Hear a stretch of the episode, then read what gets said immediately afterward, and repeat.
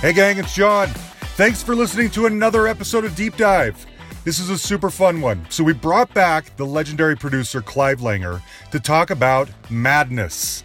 Who else, of course? So, I broke a little bit of a rule here, not completely. So, I know I purposely never seek out anyone to come back on and talk about a greatest hits album or best of or anything like that. But this is a little different. In 1983, after Madness hit big in the States with Our House, the label made a compilation album, self titled, and put it out for the American market so they could get a better feel of what Madness was all about. That album, which was huge for me when I was like 10 years old, 11 years old, is what Clive and I are going to talk about. And I thought that would be a really fun idea because we get to cherry pick songs from the whole Madness catalog, but not necessarily go through all the biggest hits, you know? So he shares stories about how those songs came to be, what they're really about. One of the songs on this album is House of Fun. There's also It Must Be Love. But House of Fun, I finally learned what House of Fun is all about. That one alone has a really interesting story. So, anyway, we talk about madness. I love madness. We get a little bit more from Clive Langer. I love him too. Hope you guys enjoy this. First and foremost, how are you uh, keeping yourself busy these days with everything that's going on?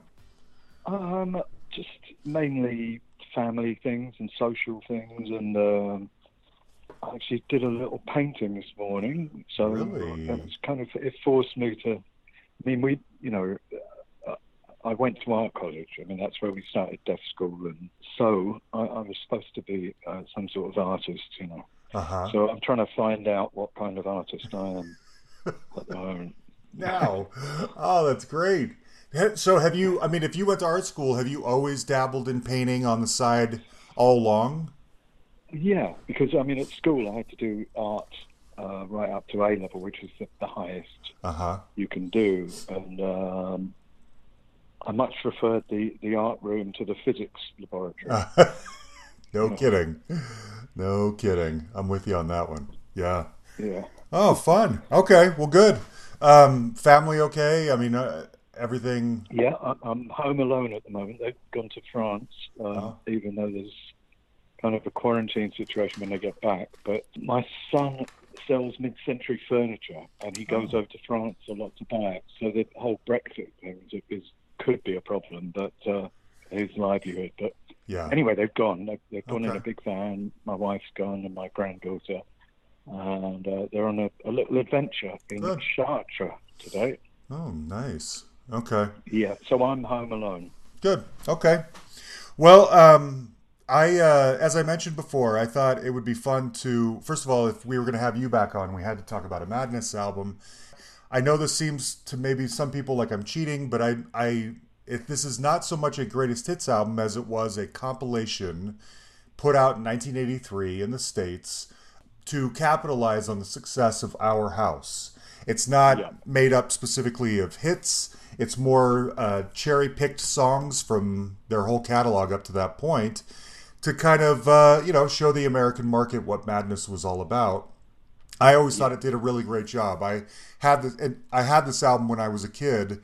It was major for me. I mean, it, I like most Americans got as a young. I think I was ten or eleven. Got turned on to yeah. Madness with Our House, and um, yeah. have been a fan ever since. So I thought it'd be fun to um, to talk about this one. I think it, I meant to look when it came out. I want to say October of '93. I'm not 100 percent sure on that. Uh, or 83. 83. Yep, 83. Yep. And uh, I think it only reached as high as like 192 in the American charts. Yeah. Yeah. But one thing that's kind of interesting, and I think you know this, Madness in the States had, I think, only two top 40 hits. But in yep. Great Britain, there's at least 20, if not 30. Yeah right? Yeah. Yeah. yeah. yeah. I mean, Madness are a kind of phenomena, aren't they? You know, on the West Coast with the Ska Kids, mm-hmm. you know, they, they've got a special following over there. But in fact, when they last went over, they played the Coliseum or something. And really? They sold it out. They, was, they were supposed to be going this summer, and they they sold out every venue. So there, there's a, a cult yeah. following. So yeah. they're in an interesting position, and, and these days they can actually probably make more money out of touring America than they did in those days. I'm sure. And I know they don't come out here very often, or if they do, it's maybe like a show in LA and a show in New York or something. But um, Yeah. if they were to come more often, I think they would sell out, uh, you know, not gigantic venues, but a couple thousand. I mean, there's a, Yeah, you know, they ha- they're well loved over here. They're, they're in a good position. Yeah. I have been trying to get one of them to come on the show for a long time because I'm really, they have, a, it seems like a lot of extracurricular business interests now, right? Isn't there like a Madness beer and like Yeah. uh, Madstock, cons- you know, Yeah. uh, th- it's uh, all of these other things now. Yeah, no, they do a weekend uh, for three days. It's not Mad Stock anymore. It's called I don't know Weekend Madness Weekender or something, and uh, Okay. House of Fun. It's called Ah, House of Fun. that makes sense. Okay. and they they put on three days worth of entertainment. They play for two nights. One night doing all their hits, one night doing all their new material or something different, or one Uh-huh. album, you know, featuring one Wow. album. And they have uh, loads of different acts and funfair rides and whatever.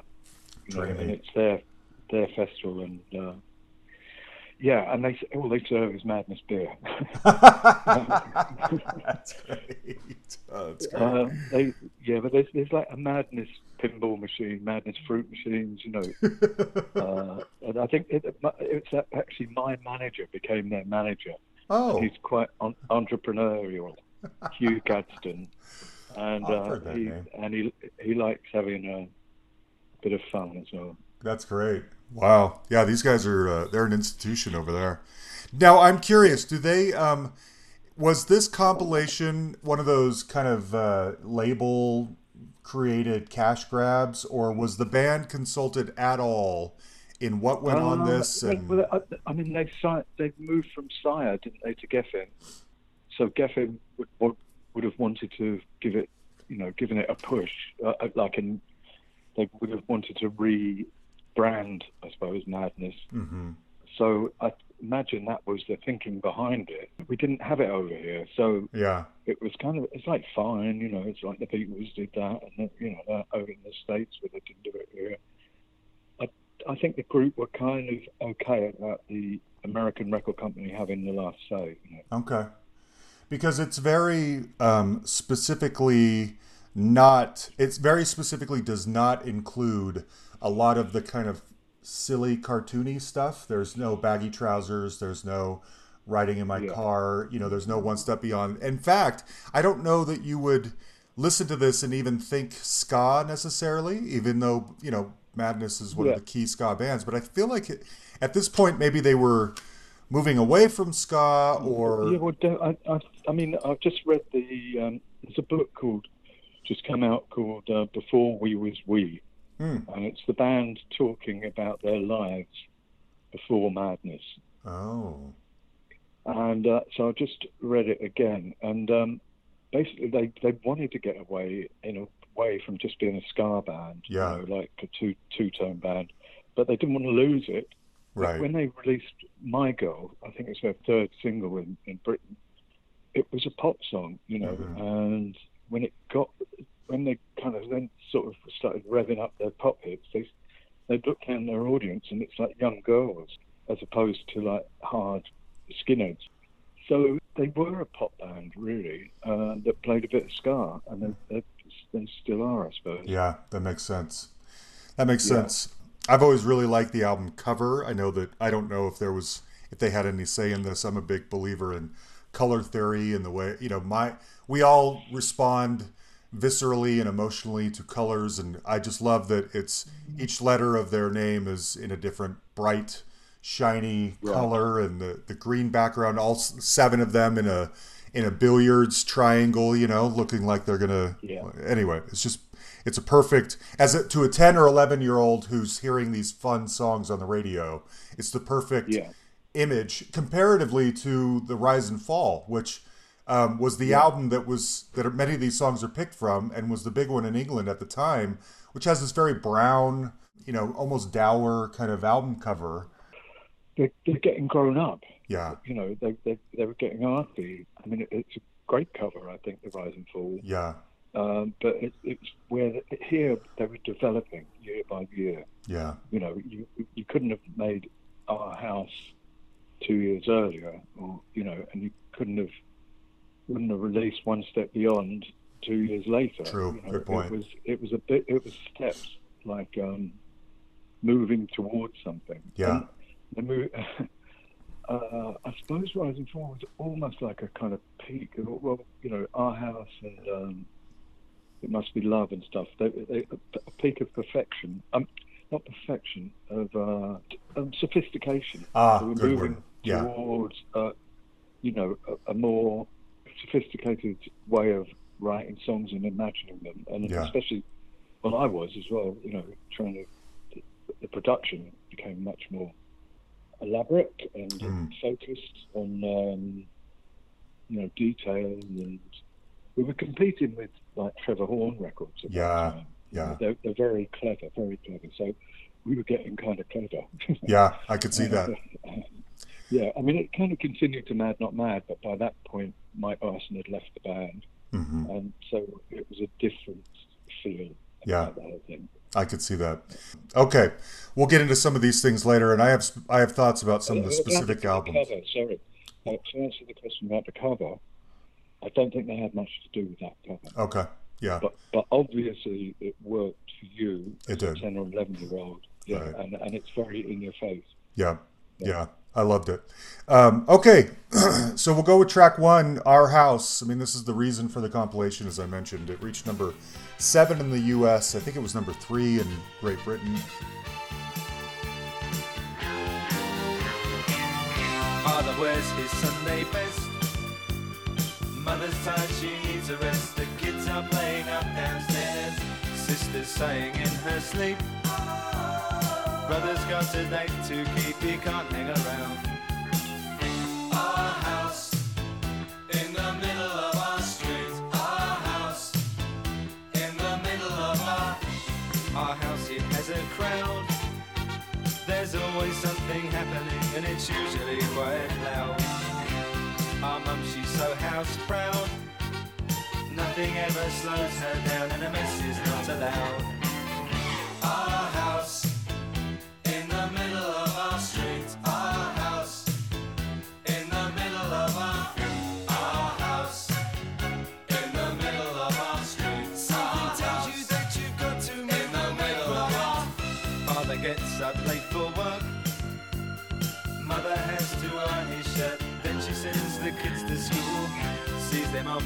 Small kiss.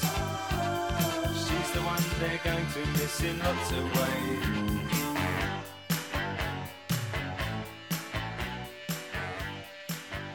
It was taken from the Rise and Fall album. One of the things that I was most curious about is um, the addition, as you were talking about a second ago, competing with people like Trevor Horn, the addition of strings. There's a lot of strings on a lot of these songs that, again, you know, you wouldn't, the band that did One Step Beyond is probably not thinking of putting strings or a, an orchestra on their albums, but they are here. And I'm wondering, is that, are the lovely, beautiful strings in a song like this, is that an idea that the band comes to you with? Or is this something that you and Alan are thinking no, about? to- No, yeah, I mean, it was probably something I was thinking of. And I, we did put strings on Night Boat, which was on the first album. But It's on this one too. We're gonna, that one comes up in a Oh, little right. Well, yeah. well the, um, I said to him, can you put some Egyptian strings on Mm. this track? The arranger at that time for Night Boat. And he put some gypsy strings on.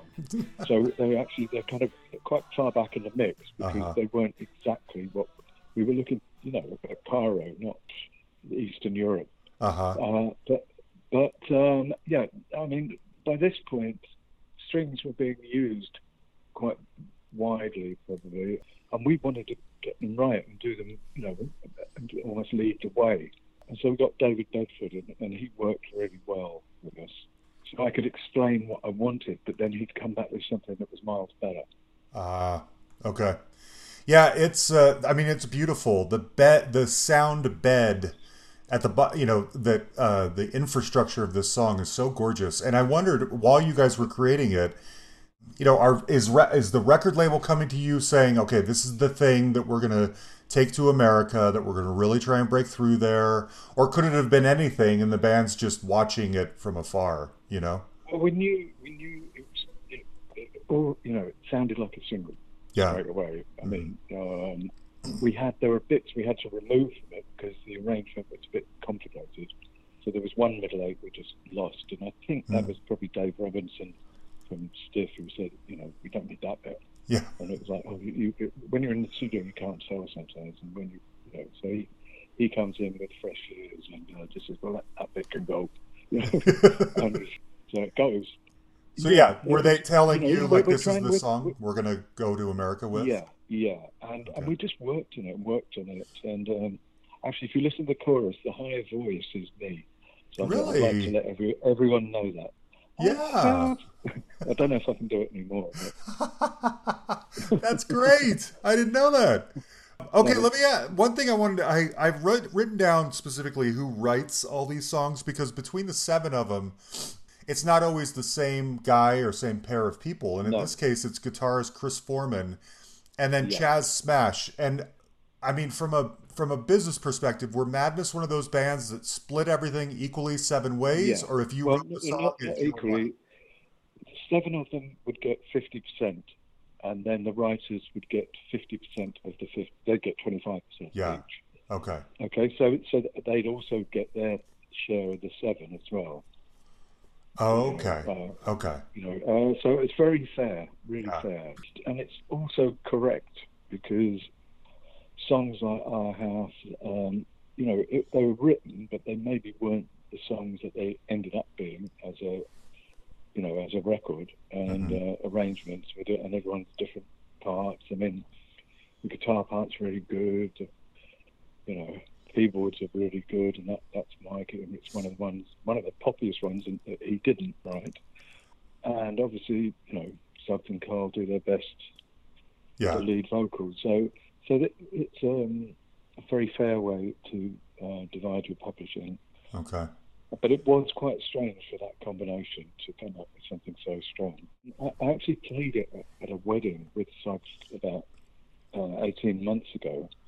I had to play the guitar and I was like dreading it. I was thinking, oh God, it's so complicated. Do you know help? And uh, you work it out. It's the same chord sequence all the way through, through the verse, through the chorus. It's really simple. nice.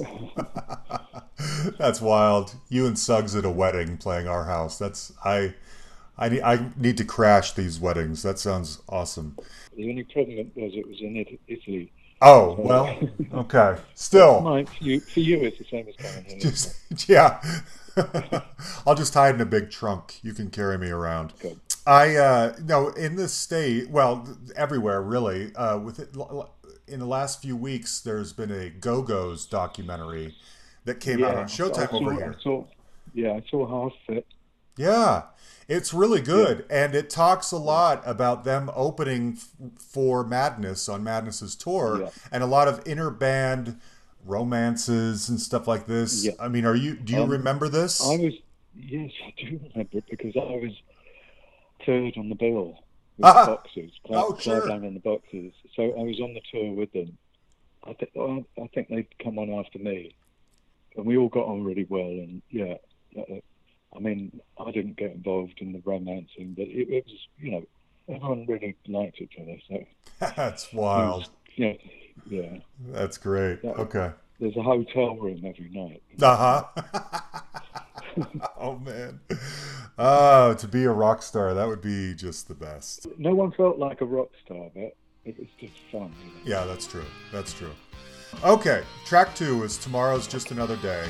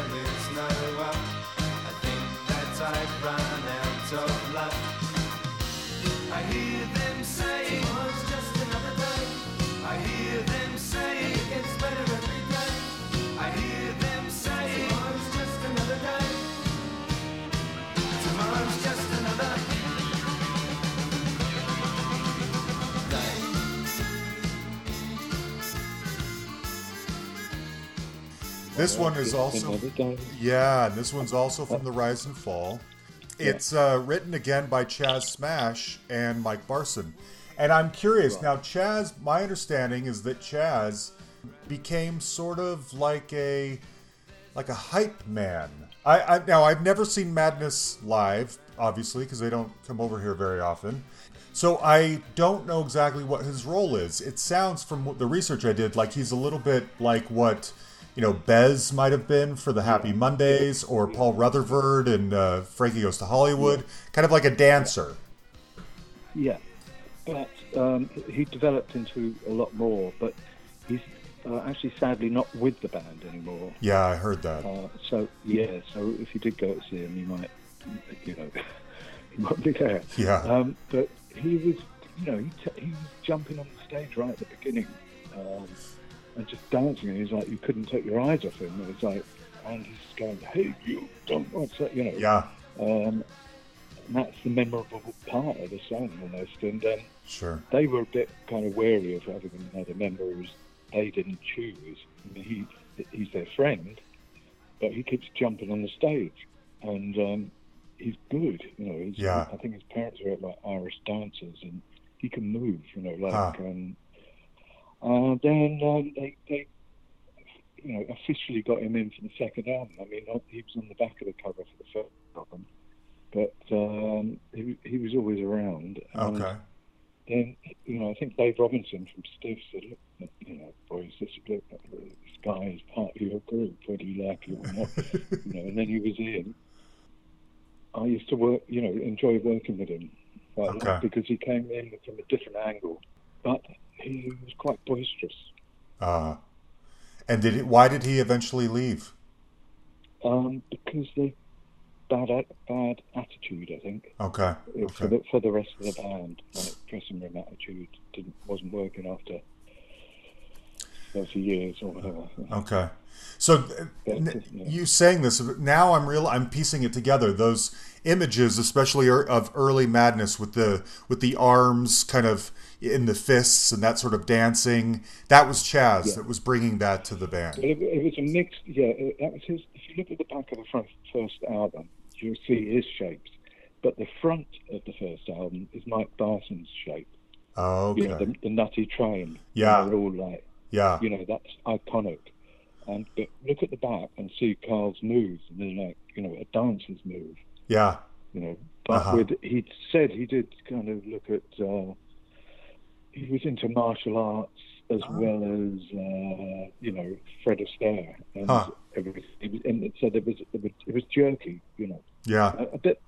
So it kind of it fitted in with the kind of Devo thing, and Yes, that's it. you know, yeah, Yeah. Um, Okay. and everyone was copying it. Yeah. Well, and he uh, must be a great songwriter because he these first two tracks are both fantastic, and he had a hand in both of them. Yeah, no, he's good, and he's he's got a solo album out that came out a couple of years ago that's really. Oh, good. and, I didn't know uh, that. I'll check it out. Yeah. Okay. Yeah, Now this one, uh, tomorrow's just another day, uh, kicks off with. Is that a harmonica? And if it is, is it a real Yeah. harmonica or is it like Yeah, a yeah, synth harmonica? well, or something? no, it's a real one. It's Mike Barson. Okay. Okay. He's good at things like that. I mean, he's he's got an ear. Yeah. Yeah. And there's some whistling, you know, in the in the uh, that sort of instrumental section in the middle. Uh, And again, going back, are these the little flourishes that you and Alan come up with, or you, or is it you know when the band's coming to you with ideas, are they're saying, you know what, I really think needs I, I think in the, in this case, um, it would have been them coming up Okay. with ideas, but it, it's give and take. You know, it's whatever. It's like Yeah. in the studio. It's like if someone's got an idea and it, we'll put it down, and then whether we like it or not, uh, we'll we'll listen to it. Okay. And you if just keep, time. yeah, keep trying things and listening back, and if Well, you we like it, think, it we, if we think, yeah, I mean, basically, you know, harmonica sounds great. Keep. Yeah. We know we know we've got an intro. You know, Yeah. it's like whistling in the middle. Great, keep it. But the funny, what, I mean, I keep thinking about that song is that Elvis Costello covered it. Oh, Um, I didn't know that. yeah, yeah. No, his version's really good, and he and Madness played, and it's more jazzy. It's, Uh-huh. You know, it's just cooler. It was a B side in, in Britain. I had no idea. I'm gonna go listen for that. That's great. Okay. Yeah. So we were all kind of mixed up at that time as well because I was supporting Madness and I was supporting Elvis and Elvis and I, you know, could write shit for and it was Sure. all like um, a period of, um, you know, he likes Madness and he's produced a special. Yeah. uh, You know, and, and you go to a party and everyone's there. You know. Man, what days? What day? Oh my gosh. You've had a life, Clive. I uh I'm so envious. true. Yeah. All right. Well, you've you're one of my musical heroes, and you've worked with a bunch of my musical heroes, and this is that that's just amazing to me. Okay, track three, "It Must Be Love." This did hit, I believe, number thirty-three, I think, in the states.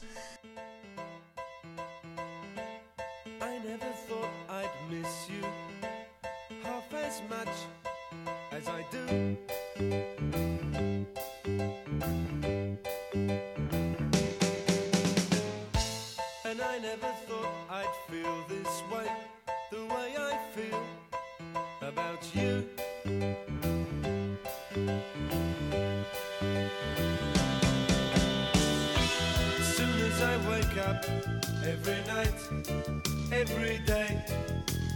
I know that it's you I need to take the blues away. It must be love, love, love. It must be love, love, love. Nothing more, nothing less. Love is the best. How can it be that we can so much without words?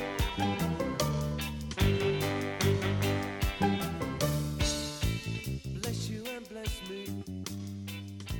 Bless It is a beautiful, beautiful love song. It was written and pr- and uh, recorded originally by Labi Labi Siffre, Siffre. and Yeah, so Labi Siffre. It, it was a big hit. in Was England it? Okay. 60s. Because that's the thing. I had I always knew it was a cover, but I had never really looked up who Labi was until getting ready to talk to you. His original version is gorgeous, and it's just him on an acoustic guitar. It is beautiful. So you and then you guys make it this other equally as beautiful thing, and it's. I feel like over time, especially in the states, those who know N- Madness know that this is like one of the best love songs. They're not cheesy love songs. It's a different kind of love, Yeah. but it's it's a celebratory love song that um, stands the test of time. Now, what made the guys choose this song from Labi? Well, it wasn't the guys. I think it was Mike. Ah, Barson. okay. Uh, because Mike Barson has learnt his craft from learning popular songs uh, from the 60s mainly. I mean, if he hears the song he likes, you know, a Motown song or Donny Hathaway or whatever, you know, uh, he'll learn it. You know, he learnt that and then he instigated the arrangement. Well, I know we perfected it, but, you know, and I'd exaggerate the back, you know, Yeah. and the, I put in the strings going blum blum blum because I Yes. it reminded me of an old reggae record and Yes. strings always used to go blum blum blum.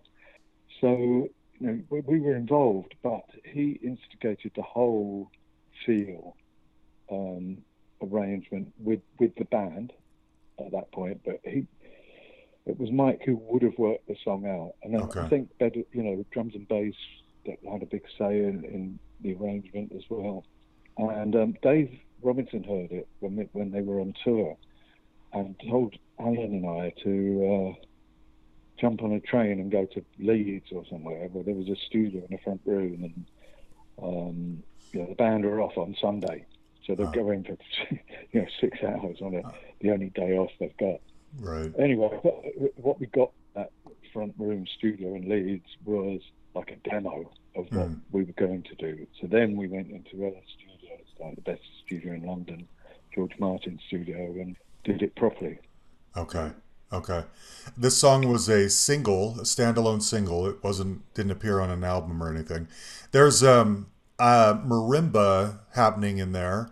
Again, is that a Mike Barson decision as he's arranging? Yeah, Okay. pro- um, probably. Or you know, that's the sort of thing that he would say, "Let's put a marimba on," or I'd say, "Might double it with a marimba." Uh, uh, he, it's probably him, you know, Yeah. but it's the sort of process, you know, it's part of our process of recording. Sure. How can we make a, you know, we, we've used a piano on so many tracks now, and how can we make the piano sound different? It's not like we've got a synth and a sampler and a Right. blah. you know, we've got to do it real. We'll double the piano with a marimba, or we'll stick drawing pins in this grand Bosendorfer, Uh-huh. you know, like, and make the hammers like hit the strings a bit harder, and then hope the, the studio didn't notice. Uh-huh. know, we, you know, Yeah. so um, it was all about experimenting to get the best sound out of the keyboards. Um, Okay. You know, a lot of the time doubling, doubling octaves, and, you know, hitting it quite hard with one finger and doing another octave the same. Uh, his, I mean, his piano playing really is quite extraordinary. It is. It is. I was going to save that part for uh, one of the other songs because you can tell a Mike. Well, you can you can tell a Mike song often because it's so piano dominant, and he's fantastic. It's um anyway. I'm going to save that for a different song. But I there are covers of this song out there also from people like Jeff Tweedy of Wilco, Paolo Nutini, and, and this I think if uh, was the follow up single in the states to Our House. And so, uh, but then I think that was kind of it. I mean, it was, I, if I remember right, House of Fun may have come after that in the States. And Too uh, English, too yeah, English. very English, very English. Yeah. And I mean, um, it must be love and our house are kind of uh, universal. yes, you know.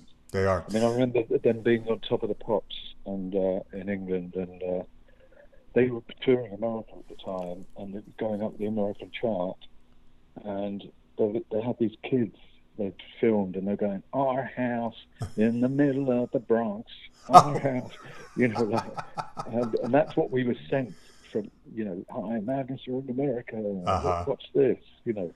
And that's what the British people saw um, someone singing about our house in the Bronx. Huh.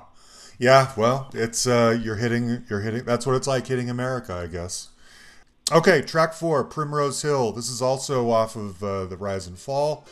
Written by Chris Foreman and this one uh Suggs and Chris Foreman wrote this.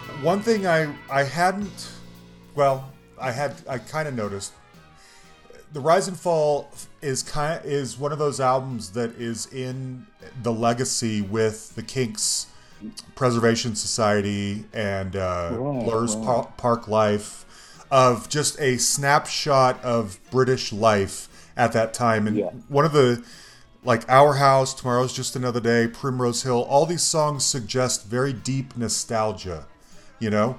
And I'm wondering when you created, when you guys worked on Rise and Fall, it's a little bit of a concept album in that way. There's a theme there. Yeah, yeah. Was that the idea all along? We're going to speak to, Uh, you know, the nostalgia not- of not Old England as- right now? Well, no, uh, not as much as when we did Norton Folgate Ah, uh, yeah. Mm-hmm. many decades later. But I mean, London was just on everyone's mind. I, I, you know, if Suggs is doing a song about London, then Carl will do a song about London, and it's bouncing around.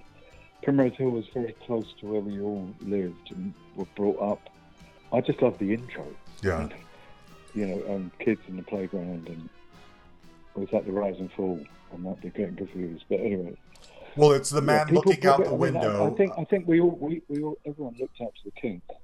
yeah. Everyone was kind of happy. If someone said, "Oh, it sounds like the Kinks," you go, "Well, good." Yeah. Yeah. Yeah. Yeah, it's uh this those three albums, Parklife, Village Green Preservation Society and Rise and Fall are all very much Wow. of a of a lineage, you know, of speaking to British life at that time. And this Primrose Yeah. Hill is so there's that bittersweet nostalgia of a man looking out his window at you know up at Primrose Hill, and there's children playing as you were mentioning, and watching the world Yeah. go by, and but it's but there's also an element of sadness. It sounds like he's ordering in his groceries and his food. He may not go out much, and I wondered what you know kind of adds a layer of almost sadness to it all. But you know they took it upon themselves to speak to that snapshot of life for those people at that Yeah. moment, and it's a very I think Carl it's a deep actually thing. has um, when he probably writes lyrics. There's quite a lot of pathos in everything. Mhm. yeah For one reason or another, you'd have to speak to him, but. Yes, I think he, he, he does that, and he points out everyday things like a bit of an Eleanor Rigby kind of thing, you know. Yeah, yeah, I could see that. Okay, number five, track five is "Shut Up" off of Seven.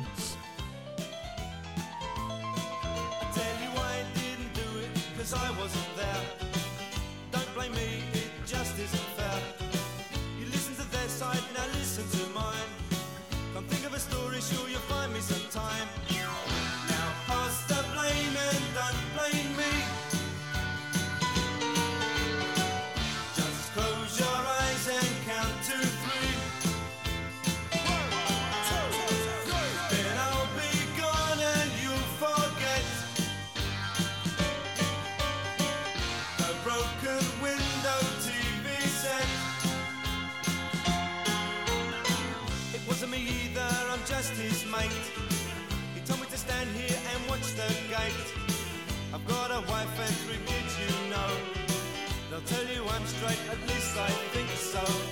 I'm as honest as the day is long. The longer the daylight, the less I do wrong.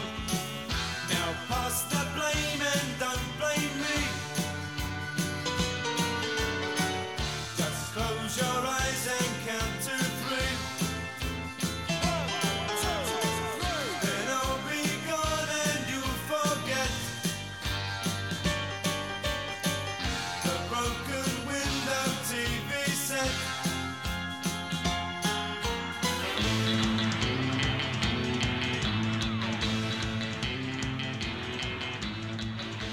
Now, going back to albums with themes, something that I hadn't necessarily noticed before, and I don't know that it's for the entire album, but the songs picked from Seven, the big singles and everything, Seven seems to speak to this idea of just like modern life is crashing down on me, you know?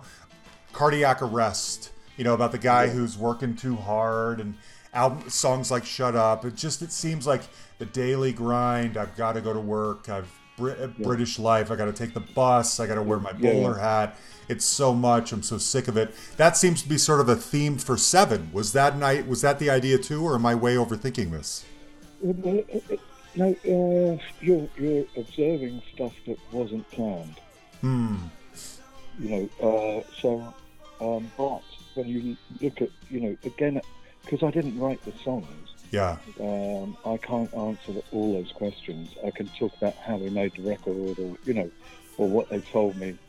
Um, but it was just, you know, after embarrassment and everything. I mean, you're talking about daily life, and that, Yeah. that's what they did.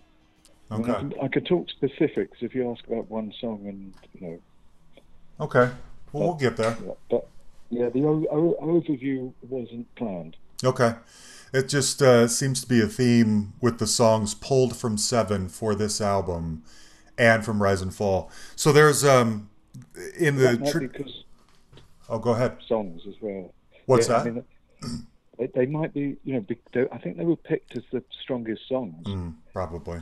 So, so some of that poignancy um, made the songs, you know, more important. I mean, there are madness songs that have been written that don't say anything, but the, the, the great ones Yeah. say a lot. Yeah, know. they do.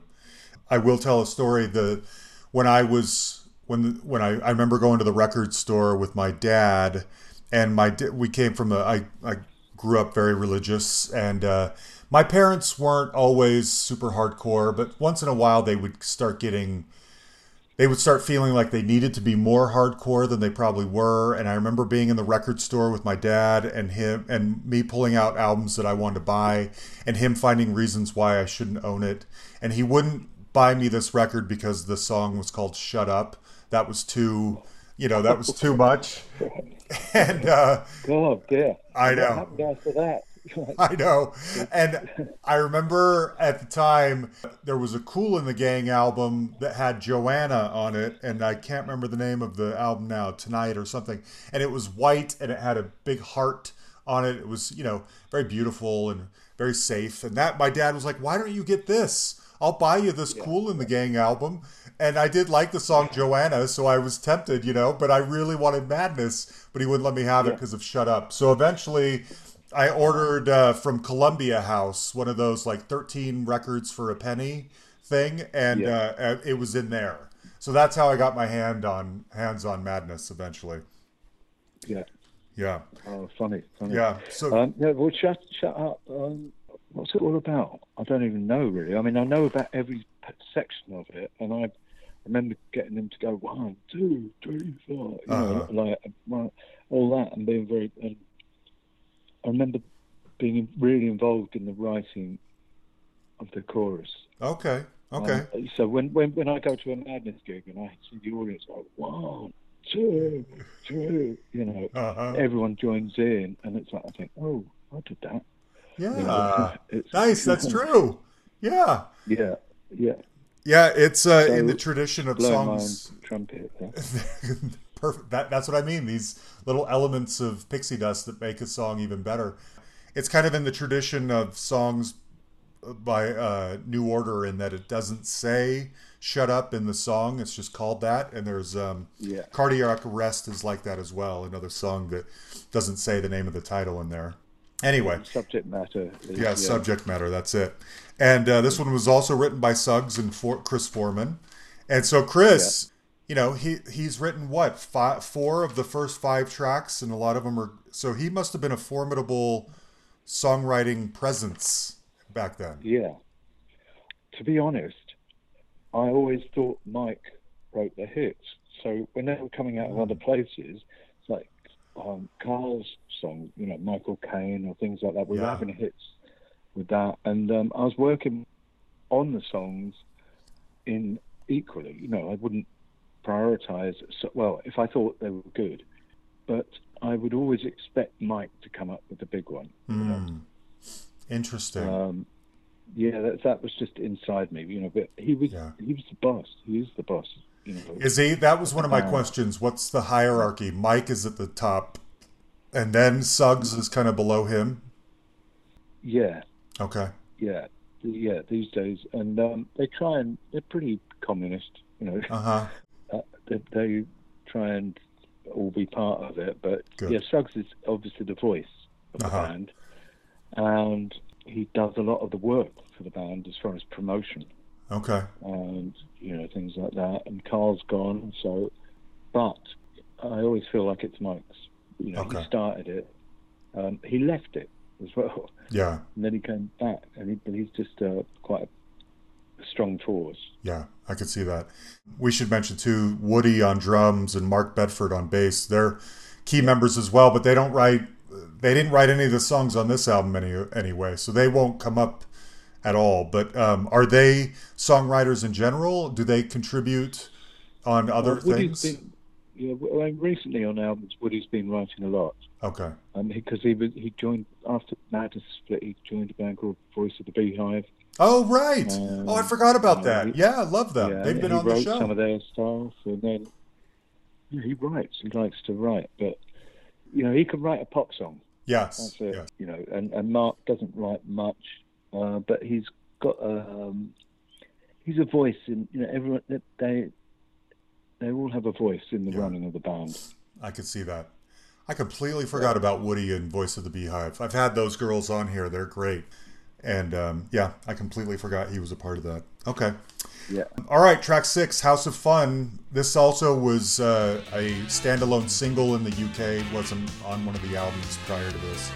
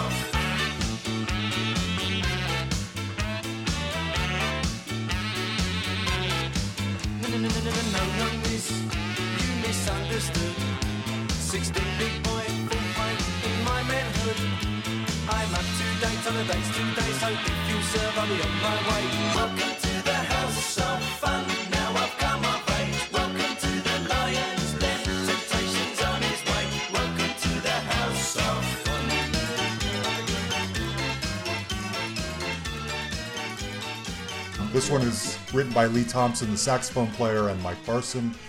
This one, of all the songs on the album, it does have that sort of carnival feel to it that um, is that so many Madness songs Do have. you know what it's all about? Well, I I read a story that this was originally called Chemist Facade and didn't have a chorus.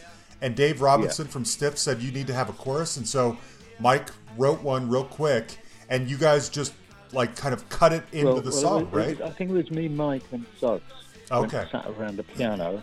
Alan went off to a studio to copy the drums because we hadn't done it to a click. Uh, copy the drums from either side of the chorus so um, they would be at the same tempo when we when we slotted in what we'd write as a chorus. So over the week, we said to Dave Robinson on a Friday evening, you know, come in Sunday night or Monday morning, we'll have a chorus in there.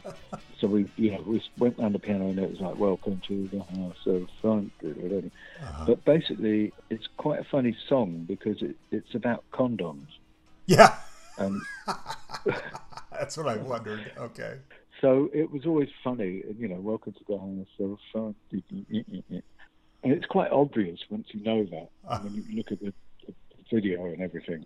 But it was a fun weekend. It was putting putting the the whole thing together. I mean, Mike put the melody of what the chorus was going to be down, and then Suggs sang it. And we had backing vocals and everything, and that's that. That we kept the piano in there because that's quite an ABBA effect. You know, it's like the band ABBA. You know, play the melody with the piano behind the vocal, and it jumps out. Right? And um, the only problem was when we cut the tape up and put the choruses in in the pl- places we thought they should be, there was no W because the W came before the beat. uh-huh. So it, it came in as "Welcome to the house." so we had to then record "Whoa." so there's, you know, that was um, an interesting. That That's was probably incredible. like Sunday Sunday afternoon. the "Whoa" went in. That's amazing. Okay, you saying the condoms makes so much sense. Now I understand what the references to party hats are, right? Yeah, Now Yeah, I yeah. get it. yeah. God, dear. Oh, I don't know how I All missed that before. years. Imagine if you'd known when. Imagine if your dad had known. I know. he wouldn't have let. That'd be even worse. You know. He he, he instinctively knew. oh man. I mean i knew it was a song. Obviously it's a song about a teenager coming of age. He's just turned whatever and he wants to i always thought maybe the house of fun was like a strip club or a i don't know like a you know a porno store or something like that. I don't No, but no, you're it, it was actually yes. more naive. that. It was a chemist, got it. Pharmacy. yeah. That is classic. Oh my gosh. I loved it. And the video was great now who are we supposed to know who joe and miss clay are are those famous british people or were they just names thrown in there Just names. just Okay. names. Okay. Wow. I mean, as far as I know, I mean, you'd have to ask Lee. Okay. A classic. Wow. I, I, uh, I've learned so much. That is great. Uh, okay. Track seven is Night Boat to Cairo. This is off One Step Beyond.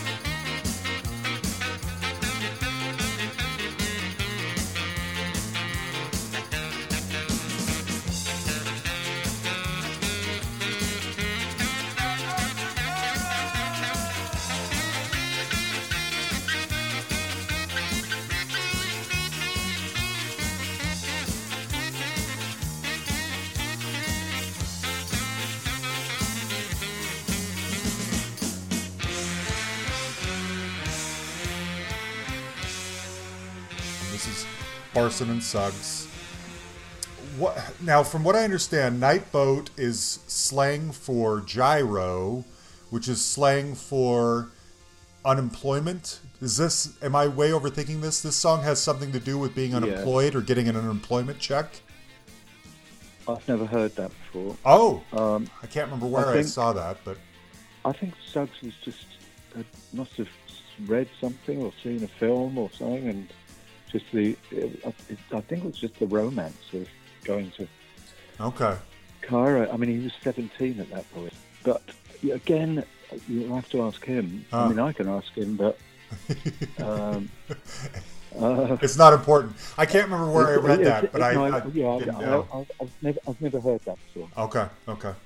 One thing now, one I did want to read a quote that he said about this song because I completely agree, and it says miles of introduction, a couple of verses, then miles of instrumental, no chorus, and the title isn't even mentioned apart from me shouting it at the beginning. It's an atmosphere with great music and words. Of course, it is a song, but not a traditional one. And uh, I remember thinking all of those things when uh, I got this record. This apparently is the song they close a lot of shows with in the UK. Is that Yeah. right? Okay. Yeah, because I mean, Lee can just come out and go. "Oh, Yes. oh, Yes. Down, down, down, down, down, and everyone goes crazy and just jumps up and down. Yeah. Yeah, that's great. It uh, yeah, but yeah, it is an odd one. And when you're creating it, are you guys just thinking, let's just see how long we can go, we can make this introduction last? The introduction, no, uh, that was as was.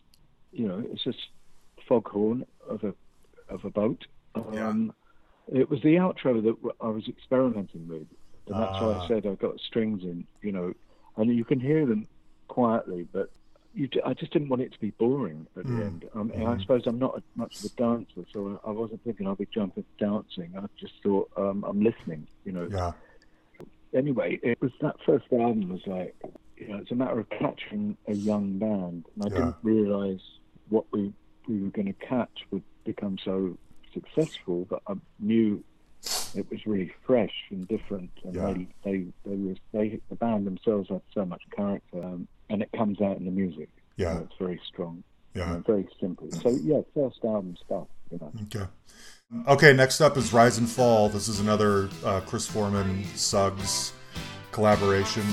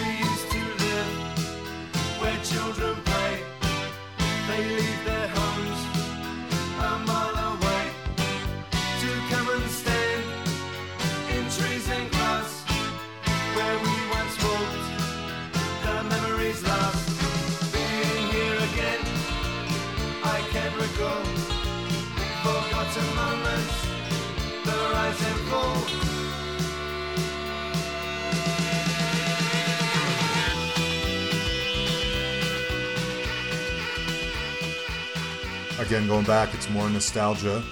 You know being here again um, i can recall forgotten moments the rise and fall. Touching on that bittersweet nostalgia i guess of like a you know a london that's going away. Morrissey uh, sings about these things all the time too. What do you think is it a modernization of London or of England in general that people are feel sort of conflicted about. There's this, for instance, my wife and I were there on vacation about three years ago, and we're touring Tower of London. I used to live there, so I I've been there before. She hadn't, but What, you used to live in the Tower of London? no. Uh, I lived in Cambridge. I lived in England, I should say, uh, Right, briefly okay, for a yeah. few months right after high school. So we're touring, you know, Tower of London, and it's this old medieval fortress in the middle of a very modern city with like glass skyscrapers everywhere. And you see Yeah. firsthand this dichotomy of the old and the new at odds with each Yeah. other in the middle of a giant city. And um, Yeah. I wondered if that so many artists sing about that conflict that it must be a big deal to so many of them. And these guys, I'm wondering, feel those things too. Is that what's at the root of, of nostalgia of songs like Rise and Fall? Maybe that's too much. Yeah, yeah. I mean, But the uh, the I, the conflict the conflicting feelings of the old and the new is- in terms of the in terms of England and London are those Yeah, yeah, common yeah. I issues? mean, England- yeah, yes. I mean, obviously, Britain is more old and new than America, yeah, but um, you know, you could talk about it in you know, pre-Trump and post-Trump, and yeah, you know, I, but like I said, I, I don't know what was in their minds whenever wrote okay, lyrics. I was more involved in, in making it sound good, okay, and to me, it, like, it was really strong. yeah, yeah, um, and uh, I, you know enjoyed making it. okay, okay. So, not, sorry, I can't elaborate. No, that's okay. That's okay. I, that's what that's what I try to do. You know, get into the get under the skin, find out what's going on. Um, sometimes there's something there, sometimes there's not. Track nine is Blue Skin Beast, and this was written by Right, Lee. well, that, that, I know what that's about. I can fly you to your loved ones, but I can promise no return to a shell shock God-forsaken, where the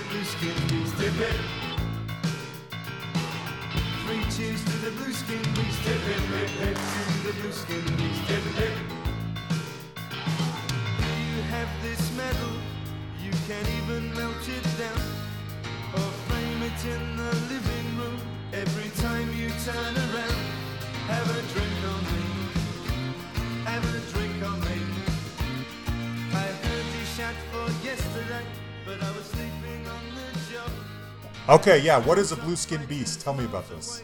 Uh, Margaret Thatcher, Ah, got it.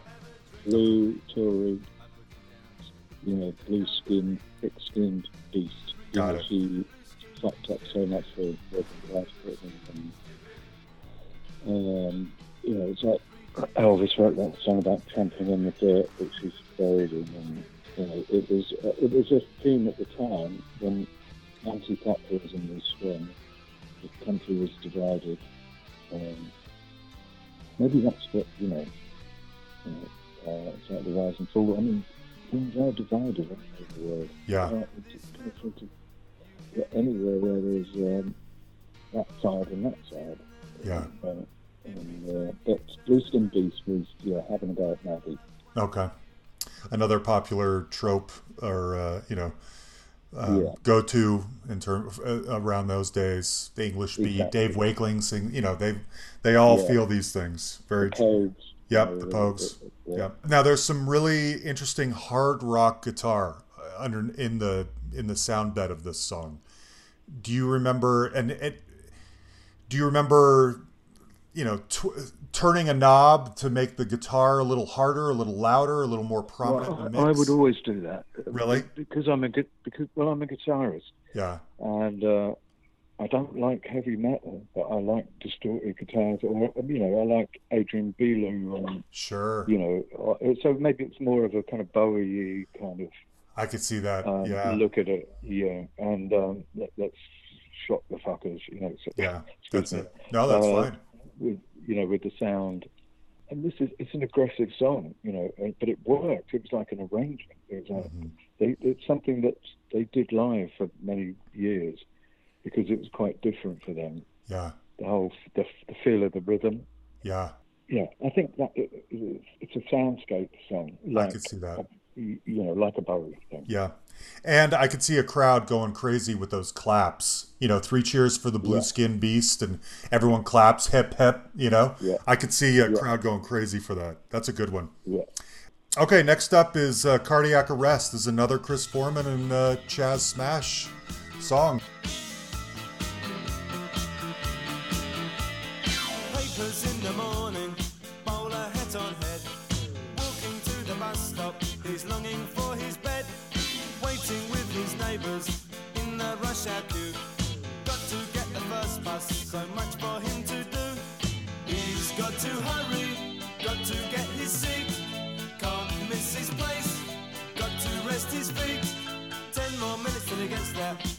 Crossword's nearly done. It's getting so hard these days, not nearly so much fun. His mind wanders through the office, his telephone desk and chair. He's been happy with the company, they've treated him real fair. Think of seven letters, begin and end in C. Like a big American car, but misspelled with a D. I wish this bus would get a move on, driver's taking his time. I just don't know, I'll be late. Oh dear, what will the boss say? Pull yourself together now, don't get in a state. Don't you worry, there's no hurry. It's a lovely day, could all be going your way. Take the dog's advice, let up, enjoy your life. Listen to what they say, it's not a game they play.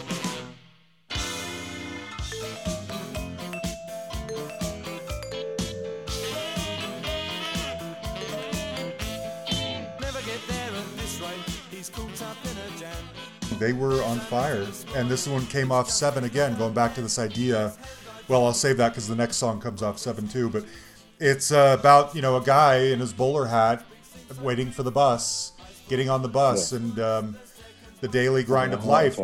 But taking Yeah. a moment, and so begins another lovely day. Yeah, yeah, no, that's Grey Day. Gray Day, that's right, that's right. But there is a stop and smell the roses aspect of this song about it being a lovely day or take time out for a lovely Yeah. day.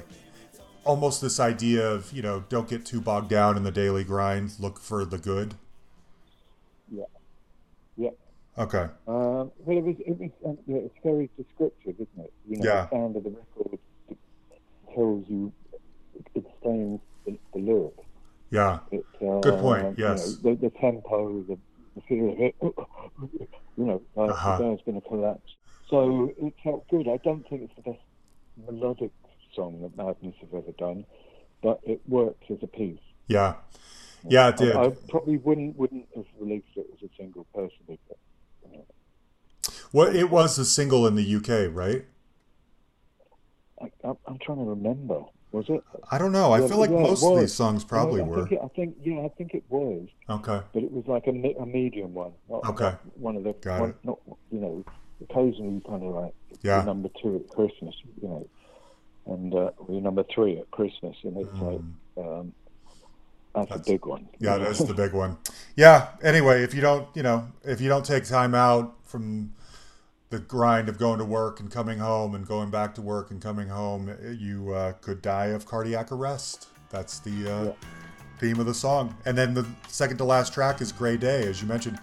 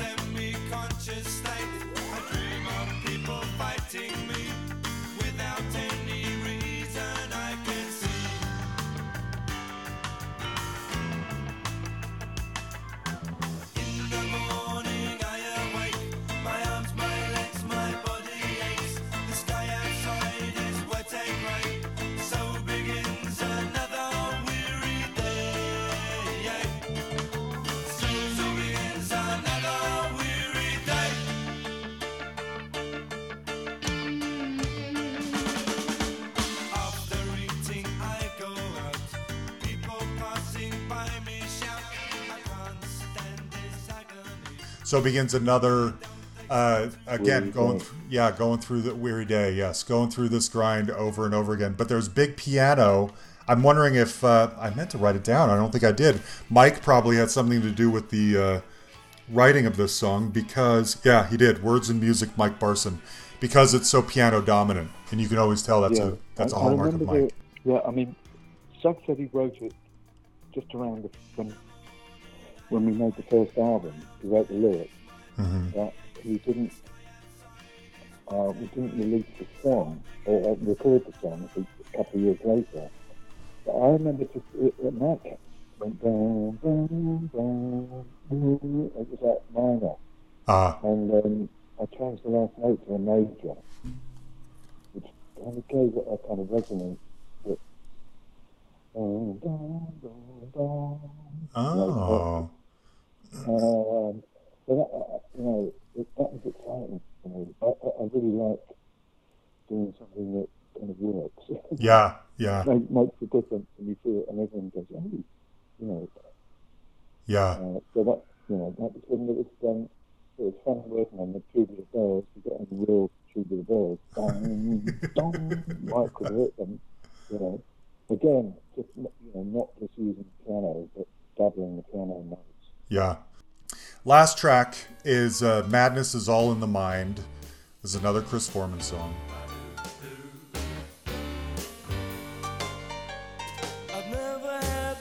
Cause for worry, and I've not got a lot to say.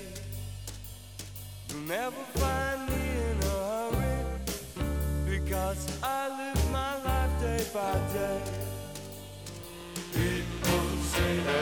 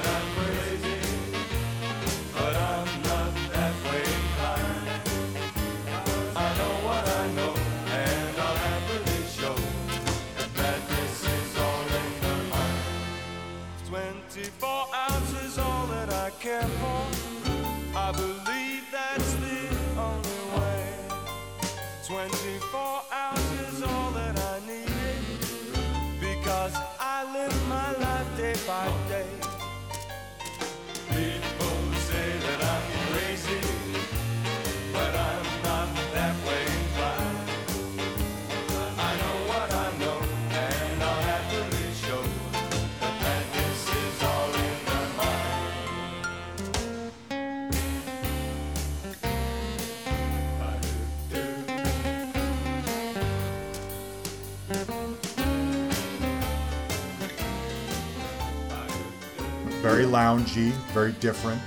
When they brought you this song, was it always intended to be played as kind of that last song in a piano bar kind of vibe? Yeah, Okay. yeah, because I mean there was no depth to it as a pop song. Yeah. You know, it, we couldn't, I couldn't get them going on the, the ABBA pop level, Uh-huh. the Roxy music pop level, or the Bowie pop music level. you know, it was um, what it was. Yeah. So let's just make it sound cool and um, and not try and big it up. You know. Yeah. Okay. Yeah, it's uh, very different, but it's great, and it um, you know it sums them up n- nicely. Um, Yeah. madness is all in the mind.